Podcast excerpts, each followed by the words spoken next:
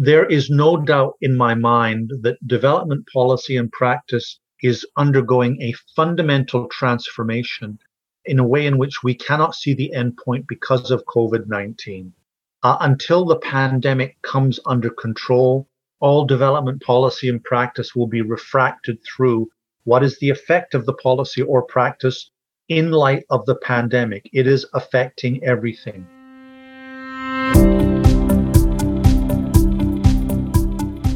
Welcome back to the Rethinking Development podcast. My name is Safa and I'm your host. Thank you for joining me as we speak with and learn from practitioners of all career stages and organizational affiliations around the world. In our conversations, we aim to rethink ethical behavior and best practices through the lived experiences and personal reflections of different guests.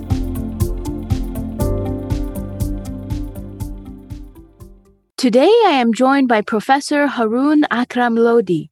Professor Akram Lodhi teaches agrarian political economy at Trent University. He's the editor in chief of the Canadian Journal of Development Studies and an associate editor of Feminist Economics, as well as a member of the advisory board for the Women's Rights Program at the Open Society Foundations in New York. He further provides extensive advisory services to various UN agencies including UN Women and the United Nations Development Program.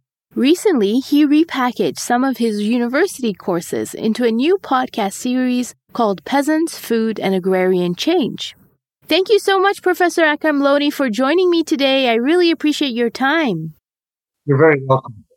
Wonderful. So, could you maybe begin with sharing a bit with us about what motivated you to study agrarian political economy? What were some of the experiences that led you to make that decision?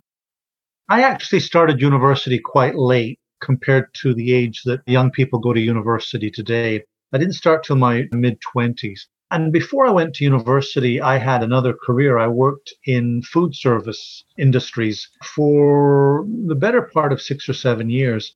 And in that time, what I would do is I would take the money that I was making and I would save it up and I would go traveling for quite prolonged periods of time eight months, 12 months, 16 months at a time. And back in the late 1970s and the early 1980s, this was quite unusual. Now, in the course of that traveling that I did, I went to many developing countries in North Africa, in South Asia, but I was also fortunate enough to spend a lot of time in some rural areas, areas where there weren't any foreigners floating about, and I was the only person. And I spent a lot of time learning from the people that I was with. And as a result of all of this, when I decided I wanted to go to university, I knew I wanted to study development in some way, even though back then it was only a very young field of study. And I knew also that I thought I wanted to be a journalist in doing this. But as I studied and my questions grew, and I continued to study, I gradually found myself being drawn towards the life of an academic rather than the life of a journalist. One of the things that particularly interested me when I was particularly in rural parts of Asia was seeing the extent to which women were making huge contributions to their families' lives. And yet, very often, the men were totally dismissive of their women's contributions. And one thing that really struck me in South Asia, in the countryside, was when I would see a woman making a chapati and serving it up, and then the husband complaining that it wasn't hot enough, even though it had just come off the griddle. And I really saw this as a quite profound injustice.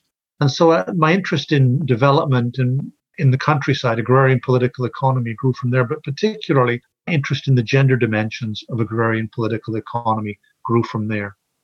Yes, so a lot of your research has focused on agrarian class formation and gender relations in northern Pakistan. Could you share a bit with us about what that work has taught you in terms of thinking critically about dominant development paradigms and also the dynamics of resistance, resistance of the communities you are working with or researching in the face of loss of land or land grabbing? I suppose the starting point, if we if we think about development paradigms, is what my work has shown me is the extent to which the people who do development policy and practice really do not have any understanding at all of the way in which lives are lived on the ground in the countryside.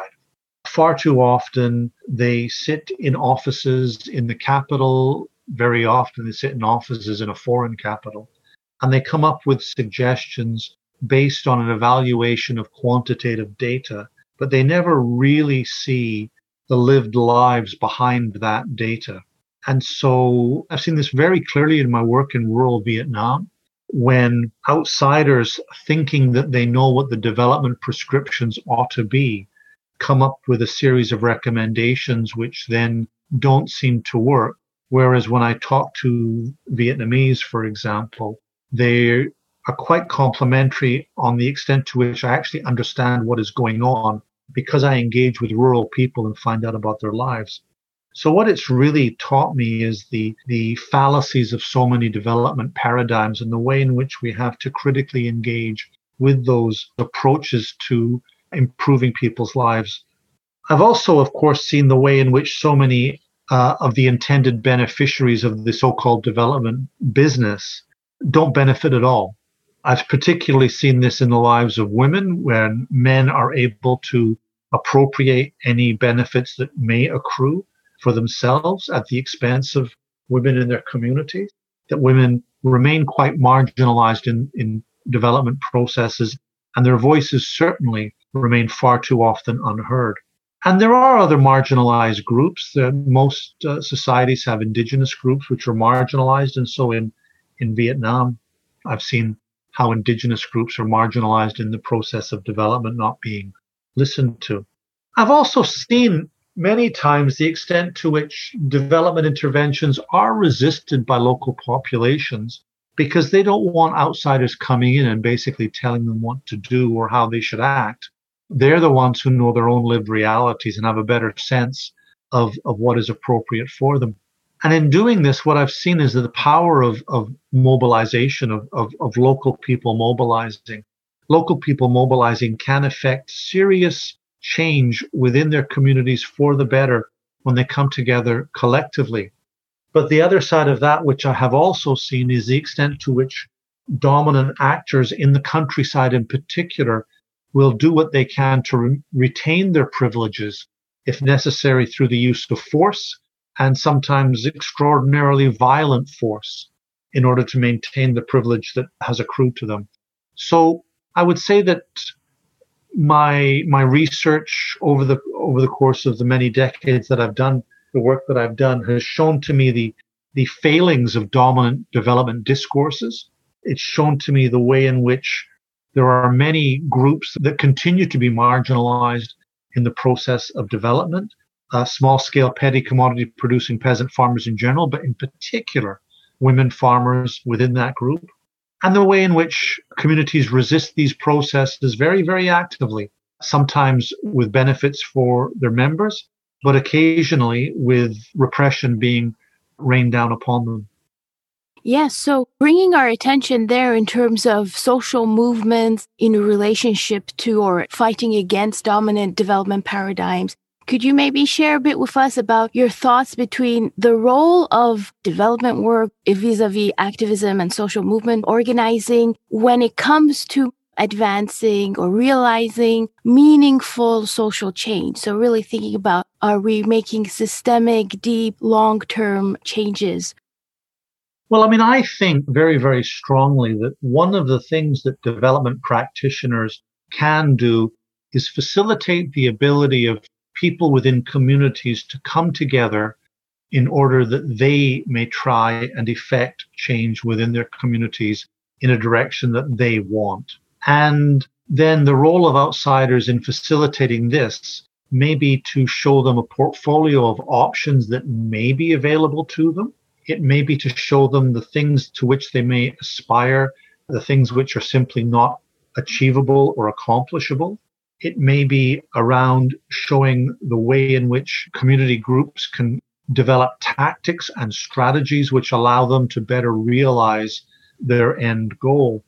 One group that I was particularly struck by in 2017 was in Western Tanzania. I came across a, a women's group, the Amani Women's Group, in, in the far west of the country. And this was a group of women, 14 women. And what they had done is that they had collectively organized and written to the government of Tanzania. And the request in that in that letter was that they would be allocated some land which they could then work themselves independent of their husbands. And for reasons unknown to me, the government deemed that request was acceptable. And so they were allocated land, which their husbands, their, their husbands knew they had land. They didn't know where it was. This land gave these women uh, an independent source of farm products, but also an independent source of income. And this income changed how their homes operated and it changed the lives of them and their, their families. The women used the incomes that they were able to generate from the land that they were operating to pay for their children's education, with the result that in this group of 14 women, four of the of the daughters in this group had gone to college, one had gone to university, incredibly improving the educational opportunities for their own families. But also in terms of intra household relations, it was extraordinarily interesting when I asked these women about their relationship with their husbands. That because these women had their own independent source of income, none of their husbands attacked them. They were not subjected to any forms of gender based violence. Men, uh, their husbands, were much more likely to share the earnings that were generated from, from their holdings with their wives. And in an area that was very heavily polygamous, none of the husbands of these women had more than one wife. So these women's struggles to try and increase their economic autonomy from their husbands had resulted not only in improved life chances for their children, but also improved relations within their home with their husbands. It was quite an extraordinary story. And it demonstrated to me in a very concrete way the, the, the, way in which resistance to, to domination can result from mobilization into far more equitable outcomes if people are supported. Mm-hmm. In thinking about economic empowerment, economic autonomy, mm-hmm. thinking of the context of neoliberalism, capitalism globally, and also thinking about the politicization of funding and donors and governments and all that. So, could you speak to us about how that political economy analysis has been so key in your work and how using that analysis has helped you in terms of your understandings and your work? Well, I think uh, the, the first thing about a political economy analysis of, of any development policy, practice, or intervention is to recognize that there is no homogenous interest, that it's very rare for the interests of the development agency or the development practitioner and a community to be aligned, that, because communities themselves are not homogenous. Communities have differential interests within them because communities are places where hierarchies exist and where privilege can be expressed over others within the community. So political economy allows us to understand that we're dealing with diverse sets of actors and divergent sets of interests. And then in terms of thinking about who we act with, we want to look at those that we want to work with. So within the communities in which I work, the, the, the people that I'm interested in learning from working with them, but not in any stretch of the imagination saying anything at all, really, about what they should, in theory or practice, do. Uh, what I want to do is learn from those who are the most marginalized in those communities the poor, the, those are women, fisher folk, indigenous populations. And in terms of development institutions, I think it's really important to recognize that within development institutions, there are again this, th- these diverse sets of interests one of the things that's really quite striking is that despite the extent to which we see a dominant neoliberal development paradigm being continually reproduced around the world, particularly in relationships between global development institutions, national governments, and development in- uh, interventions. Despite this, what we see in many development institutions are many, many people who want to make the world a better place, by improving the lives and livelihoods of those that they think uh, they are trying to serve. In, in national governments that I've worked with in, in sub-Saharan Africa or in, in Vietnam, one of the things that's always struck me is the extent to which you come across civil servants who are profoundly dedicated to improving the lives of their of their fellow citizens And part of that is by recognizing injustice where it is there and trying to work to ameliorate injustice, if not, in fact, eliminate it. And within United Nations organizations, what I'm, what I'm really struck by uh, is the extent to which, yes, there are bureaucrats, there are pen pushers, there are people, we've seen the, the documentary evidence, there are people that abuse their position for their own gain. But there are so many people that work long, hard days in very harsh environments with the objective of improving the lives uh, of others. I remember a time in Western Tanzania. I was I was driving to a village, and we were carrying along with us two workers from UN Women, again posted to this part in the west of the country, you know, far away from the capital. And uh, you know, at one point in the drive, there was several vehicles. These two women got out of the car and got into another set of vehicles, and they were driving off. And they were driving off because they were going to a refugee camp and they were responsible for principal food distribution to more than 60,000 people. Two people delivering food to 60,000 people who were food insecure. I mean, it really is quite remarkable what you can see in terms of the heroism of the everyday lives of people that try and make the world a better place for those who just simply do not have enough in a world which is, of course, as profoundly wealthy as ours. It's quite empowering to see the extent to which people try and make the lives of others better. In bringing the conversation more to your own personal experience in your work, in your research, what have been your experiences with navigating ethical issues in terms of your research work or your engagement or your positionality when you are working in a community doing your work? Some of them have been extraordinarily challenging. I've worked in communities where violence against others is socially acceptable behavior. And that violence can be interpersonal violence, can very often result in death. And yet it's socially acceptable. And if you stand up to that violence, you yourself can be the subject of violence because you are violating local social norms is a tremendous ethical challenge that one faces. And I don't think I have a good way of saying how one can navigate it. You certainly can't resolve it. Uh, one ethical response would be not to engage in those communities, but then you're talking about populations of hundreds of thousands of people that you basically say, you know, that the development sector shouldn't be engaged with, which I think is wrong. So I've seen those sorts of situations. I've been in many settings, both in Asia and in sub Saharan Africa, where women either privately or in groups of other women have spoken to me about the violence that has been inflicted upon them by their men and that is again a, a, an ethical burden that one faces when you do work, particularly on gender and rural change, because rural areas are areas where there is huge amounts of intimate partner violence. And the fact of the matter is, is that as one individual, you cannot solve that intimate partner violence and to intervene again can very often put you in, in a harmful situation.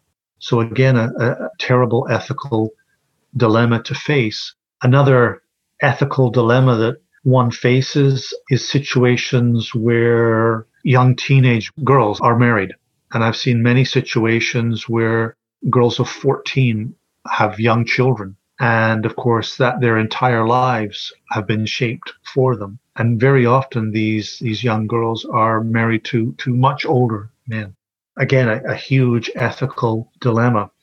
What one can only try and do when working in these sorts of communities is try and undertake practices which, you know, it's, it's trite to say, but it's, it's true, which do no harm, which don't place anybody in that community in any kind of danger whatsoever. That very often means not challenging existing social norms, but it is possible in many settings to work in communities where there are social norms which are especially malignant, working in those communities in ways which don't challenge them explicitly, but which do implicitly undermine those norms. And the only way one can do that is by coming to understand the community that you work in, working with the grain of their social customs, and working with that grain, trying to find ways in which social change in a positive way can be initiated by members of communities. And the thing is that within communities that are subject to these sorts of issues, it's not as if people don't recognize that there are not problems there. It's just very often they're atomized. And so you can find and locate individuals that you can work with, again, with the grain of those communities to try and engender changes in a positive kind of way. But, you know, ethical issues are something that uh, when you do field work, whether it's research or whether it's practice, and I do field work in both areas, ethical issues are something you confront pretty well every day. And it's very easy to see in those situations how abuses occur. It really is. But I should also say that, especially as a researcher, these ethical questions that we that we face, they're not addressed by the ethics questionnaires that a university makes you fill out before you go and do research, because these are ethical questions which those questionnaires can't even envisage. The ethics questionnaires that one has to fill out are designed to minimize the exposure of the institution to, to any legal liability. They're not designed to improve research practice. I wish I, there was a way of resolving ethical dilemmas, but in many instances that I work, it's not a question of resolving them. It's a question of figuring out how to work with them in ways that perhaps reduce the possibility of those of those challenges coming to the fore. And you can spend an awful lot of time being tremendously angry at people you have to engage with, to be blunt. Yes, yes. And so you mentioned that you kind of wear two hats one as a professor, academic, educator, and the other as more a consultant and advisor. In your experiences of the exchanges between academic institutions and UN entities or other development agencies, what do you think about the dynamic interchange between the two? They play different roles, but they also collaborate on some levels. Well, in my experience, when academics are brought on board by international organizations to act as advisors. Usually, what they want is that the, the international organization is looking for very specific advice on something. They do not want academic research to be undertaken. They want something which gives them a clear output with a clear reason for that output being recommended. Now, some academics can, can navigate that world very, very easily. I, I face greater challenges in doing so because one of the ethical questions that I face is the fact that I don't want to be involved in development interventions that I consider to be unethical. And so I'm, I'm stringent in the selection of the kind of activities that I will engage in and therefore, I'm stringent with the kind of people that I will also engage with. So, for example, as a point of my own personal practice, I will not do uh, advisory work with the World Bank because I just think that the World Bank does, in many settings, more harm than good. I would similarly not do advisory work with many of the regional development banks who also take on many, many advisors. And within the UN, there are some organizations that I work with, but within those organizations, there are individual branches of it that I will work with, and there's other branches that I will not work with. So I'm very picky about the kind of situations that I'm prepared to work in. And in that sense, I'm quite fortunate because I, I am an academic first and foremost, which means I have security to turn things down when they come my way very often a lot of the work that academics do is not acted upon by international organizations. But one of the things I would really want to really highlight is the extent to which the interchange between academic researchers and development institutions is in many ways much more limited than one would think would be the case. Here in Canada, it is very, very limited. It's limited because historically the International Development Agency that's been responsible for Canada's development cooperation programs has has not worked very often with Canadian academics. They've worked with some, but not worked very much with them because the two domains of activities are just too far removed. In Northern Europe, you do see a, a greater interface between government agencies and academics who do development research this is in Sweden or in the Netherlands or in the United Kingdom. But again, that, that's as a result of deliberate decision making by government to engage with development academics and to learn from them. Many governments and many international institutions are unwilling to engage with academics because academics can be very critical of these governments or institutions and they don't want to take that on board. And so finding a common language can be a huge, a huge challenge. But I have to say that uh, at the same time, I've been very fortunate over the years to have relationships with international organizations within the UN system over multiple years, which have been extraordinarily productive both for the organization and for myself, and which I think have done tremendous benefit for communities. So mm-hmm. it is possible to create these sorts of academic development institution win-win scenarios. But I do think in many instances, what appear to be those possible scenarios are in fact not there. Mm-hmm, mm-hmm. And earlier you mentioned, you know, you have a list of organizations you might not want to work with, and it's kind of more black and white, which you do and which you don't. But sometimes the situation is maybe not so black and white, or maybe you are already in a partnership or in a consultancy and something comes up and you're critical about it. Have you felt, you know, free to express those feelings, or have you ever felt pushback from maybe your, uh, in that case, I guess, employer or the person or the organization and team that you're with that maybe they say, oh, that's not the, you know, line of analysis that we're looking for? Or how has it been in terms of the more kind of messy parts where you're just different human beings from different sides speaking about your opinions and uh, resolving it in some way? Hmm. Interestingly enough, this is also an ethical question. What I have to say, and this is actually, I can think of a very recent experience that I've had when I was asked to do some advisory work for an organization that I won't name. It was about a, a gender analysis that they had undertaken.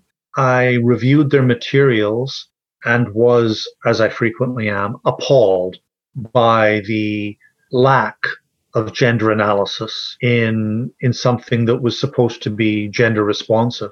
So I wrote extensive commentaries for the organization uh, about what was required to transform what is was essentially a gender biased piece of work into something that will be gender responsive, how that could be transformed, and also pointed out the way in which gender was being used in an in a descriptive and instrumental way that had potentially negative consequences.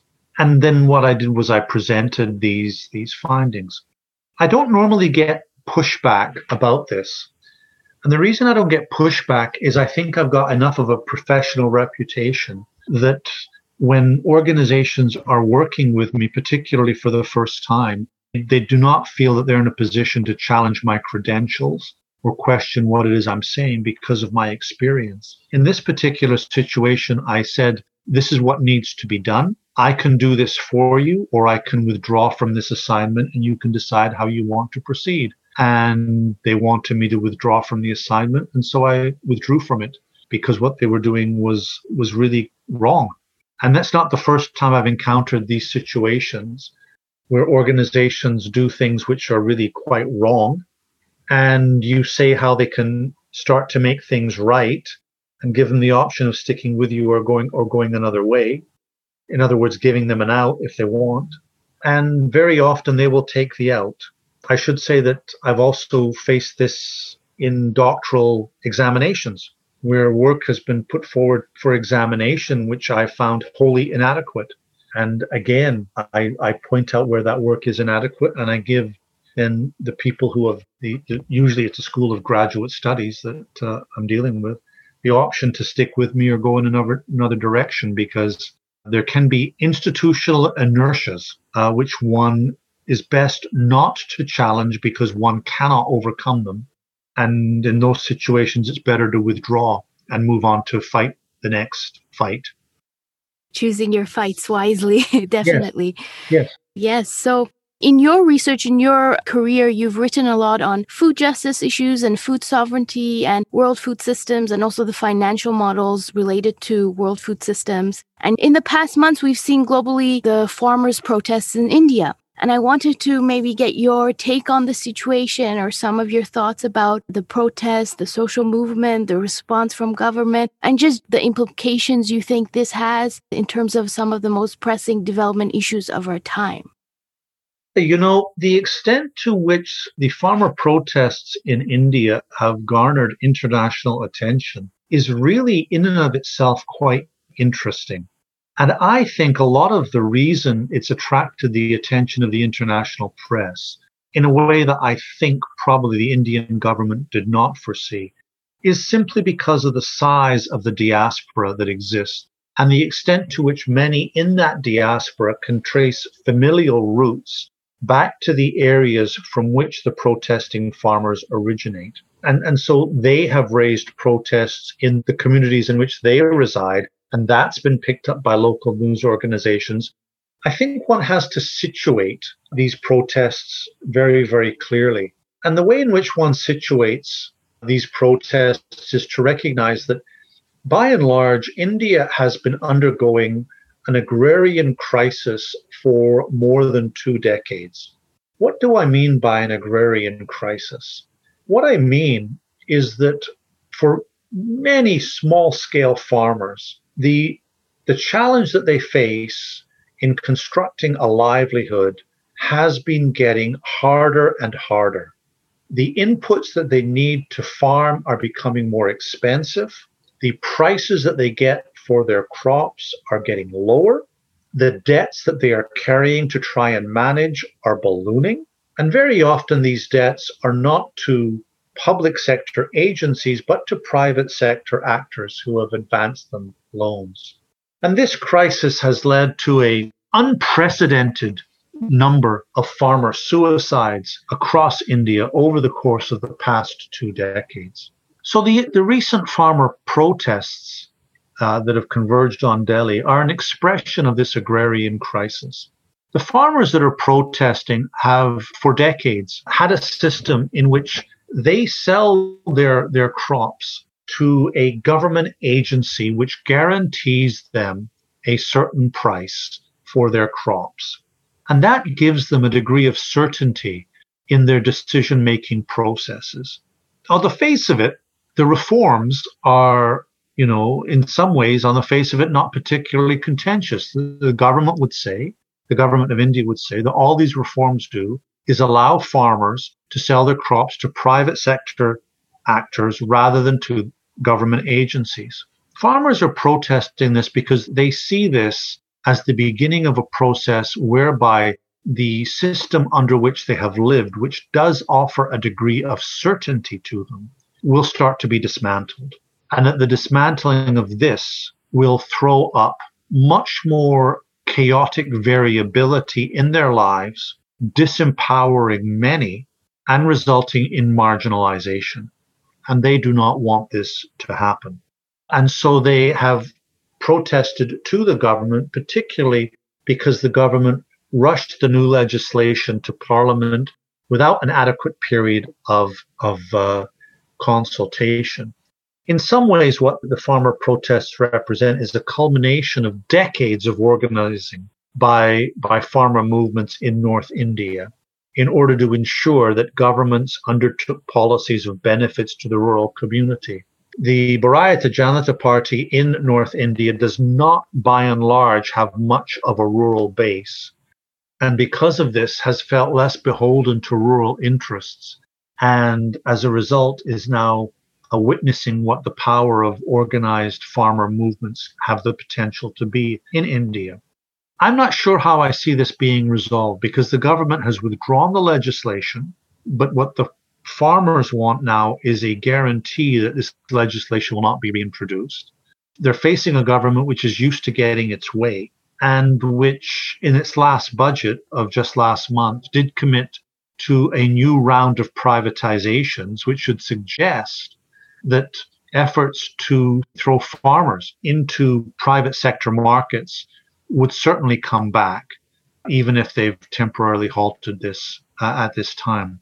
But one really does have to recognize that uh, the sources of this lie in this systemic agrarian crisis that exists in India and the extent to which farmers have been marginalized in India since the opening of the country to neoliberal reforms back in 1991.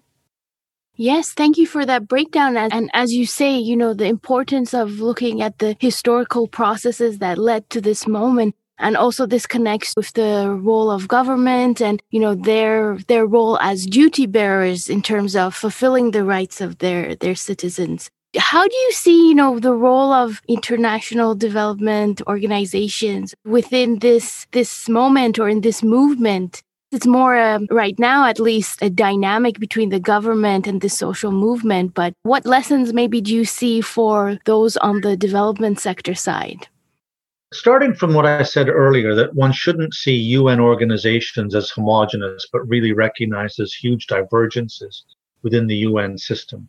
Having said that, UN system organizations are committed to a rights based development agenda.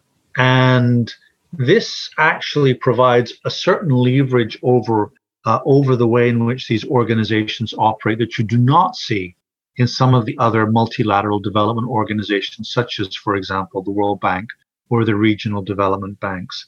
Because if a rights based development agenda is to be introduced and adhered to on a large scale, these rights go beyond individualistic political rights and go beyond individualistic civil rights. And these political and civil rights are tremendously important, don't get me wrong. But they extend into collective rights, social rights, and cultural rights. And collective rights really do have the power to transform the way in which we think about how economies operate uh, in ways which really do fundamentally challenge, I would suggest, the status quo in international development.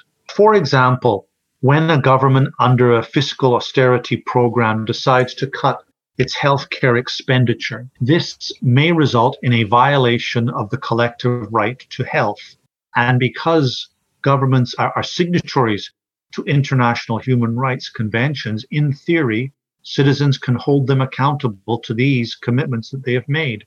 When governments do things like expose farmers' livelihoods to the potentially negative consequences of private market processes in threatening their livelihoods threatens some of their economic rights as laid down in UN conventions. So human rights frameworks can allow a very powerful narrative basis by which to challenge the prevailing practices of international development organizations and governments here in Canada, for example, the fact that so many Indigenous Canadians do not have a right to clean water is a violation of UN human rights principles going back to 1948. And this is something which Indigenous activists have brought to UN fora in order to raise this. The fact that there is no consultation over much of the land which Indigenous communities claim for their own again is a violation of UN conventions. And this also allows challenges to be made to government and to international public and private sector institutions. So it is possible to, to use human rights frameworks to really quite fundamentally challenge some of the basic tenets of the development process. And I do think that it offers a language which, which is, which can be very, very inclusive because many of the social movements want to claim rights. And many of them, the, the, those rights that they want to claim, their governments have already signed up to, but simply do not enforce. And when governments do not enforce rights that they have signed up to, this offers possibilities of leverage by social movements to realize the rights to which their governments have already agreed but do not enforce. So the possibilities of constructing an alternative future, I think, lie in part within a development agenda which focuses upon realizing rights. Because far too many rights which governments have agreed citizens should be able to claim, citizens cannot claim because of the very policies those governments carry out. Right, yes. And so, in thinking about the human rights based model or approach, and as you mentioned, the right to health, for example, we can extend that now to the context of the COVID 19 pandemic globally, where now we're kind of in a stage where some countries at least are purchasing and rolling out vaccines, but we see this disparity in terms of the purchasing power of some countries versus others and the hoarding that's happening and all of that. So could you also share your thoughts a bit with us, please, about how you see the COVID-19 pandemic impacting the way that the development sector operates or some of the issues that it's brought up? You know, we've seen the gendered impact, the class impact, well, the first thing to really stress is that the COVID 19 pandemic is a manifestation of human inequality on a world scale. That wherever the virus originated, the terms and conditions by which it, it jumped the species barrier and, and started to infect humans was a result of the way in which marginalized communities have to try and construct viable livelihoods under conditions of their ongoing marginalization. And this then forces those communities into adopting livelihood strategies which facilitate the spread of zoonotic diseases. If we look at, as you have mentioned, the global distribution of vaccine rollouts, what we see is that many developing countries are relying upon the World Health Organization led COVAX initiative, which is being implemented by Gavi, which is again another global uh, organization in the health sector. COVAX has been able to secure 2 billion doses. That's enough to vaccinate 1 billion people, so not enough doses. But more fundamentally, COVAX won't start really receiving significant numbers of doses probably until the middle of 2022, possibly even later. And there'll be many parts of the world in which access to a vaccine probably will not become available until 2024. Whereas here in Canada, the government has secured vaccinations through contracts equivalent to 11 times the Canadian population. So if you chart a map of vaccine availability, what you see is a map in which the developed countries of Western Europe, North America, Australia, New Zealand, Japan all have access to vaccinations for their populations many times over. And then sub Saharan Africa, the Andean region, the upland regions of the Himalayas, these areas are not going to be able to get access to vaccines for a long time. And what this inequality does is has the effect of potentially prolonging, but also worsening and possibly compromising the end of the pandemic. Because what we have seen attention drawn to now in the past month is the way in which the virus mutates. Well, zoonotic diseases mutate. They always mutate. It's part and parcel of how they work. It's part of their, their biological makeup to try and survive. And as they mutate, the efficacy of vaccination becomes something that becomes a an unknown, a known unknown, to maliciously quote Dick Cheney in the sense that the, the companies creating the vaccines know that they have to retest to see whether or not the vaccine is still effective given mutations. The mutations that we're most familiar with right now would be the, the so called Kent variant from England, B117, the South African variant, and the variant from Brazil, from Manaus in Brazil, the P1 variant. We've seen a lot of Kent variants here in Canada.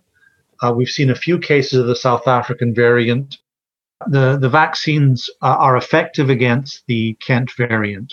What we have also seen, though, is AstraZeneca says that the efficacy of its vaccine against the South African variant is far, far less, meaning that there'll have to be new rounds of research to come up with a booster or a new formula for the vaccine, which will make it work against the South African variant.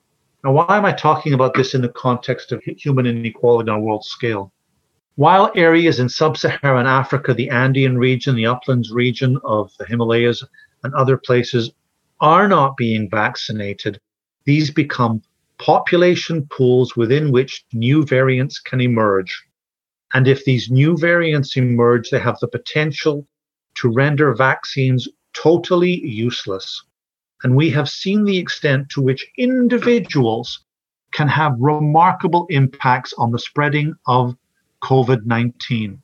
Uh, I saw a remarkable report yesterday of an epidemiological study of the New Orleans Mardi Gras last year. Mardi Gras is on again this year in New Orleans, in which one case of COVID 19 generated 50,000 more cases. One person re- resulting in an infection of 50,000. Now, if we leave pools of possible variants in sub Saharan Africa or the Andean region or the uplands region of the Himalayas or other places, places that are going to be vaccinated much later, we are opening up the possibility that a variant will emerge against which the vaccine has no efficacy, and we will reset back to where we were on the last day of December of 2019, and we will be at the beginning again. And the new variant might be more lethal. So it is in the interests of global public health that everyone get vaccinated as quickly as possible. And the inequality that we see in the, in the response to vaccine distribution is preventing this from happening, therefore laying the preconditions for a new crisis to emerge. Yes, those numbers are staggering. And uh, definitely, if there's one thing that this pandemic has shown us, is how interconnected we are on so many levels globally, and also the importance of international solidarity. Do you have any final thoughts in terms of rethinking development, rethinking approaches to development, or anything else you'd like to add based on what we've spoken about today? There is no doubt in my mind that development policy and practice is undergoing a fundamental transformation in a way in which we cannot see the endpoint because of COVID 19. Uh, until the pandemic comes under control, all development policy and practice will be refracted through what is the effect of the policy or practice in light of the pandemic. It is affecting everything. It is a global seismic event well beyond the impact of, say, for example, 9 11. It's much more similar, I would suggest, to, say, the end of the Second World War, in which the entire world changed as a result of the cessation of that conflict. How development works going forward in the wake of COVID 19, I don't know, but COVID 19 will shape how it goes forward. The second thing I would also like to, to really stress is the absolute centrality of the climate crisis. We have, you know, so many UN reports sitting on shelves gathering dust, which tell us that if we cannot get climate change under control by the end of this decade, we may have locked in processes which will result in an execrable shift to a higher temperature well beyond 2 degrees centigrade. We have very li- limited time to do it, and yet governments are not acting upon this. And the place in which climate change impacts first is in the developing countries. These are the ones most severely impacted by climate change. And so those who are least able to cope with the consequences of climate change are the ones who are most likely to be affected by it, notwithstanding storms in Texas or snow in Greece. And so all development practice has to refract through the interplay between the development process and climate change going forward climate change, COVID 19, and development. These are three sides of a triangle which cannot be undone anymore.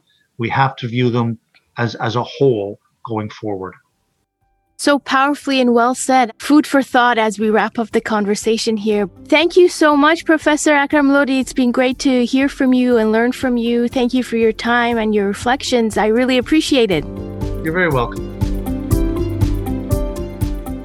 Thank you also to our listeners for tuning in and supporting the podcast. I invite you to join in on the conversation by going to our website, hitting the Send Us a Voice Message button, and sharing some of your thoughts with us.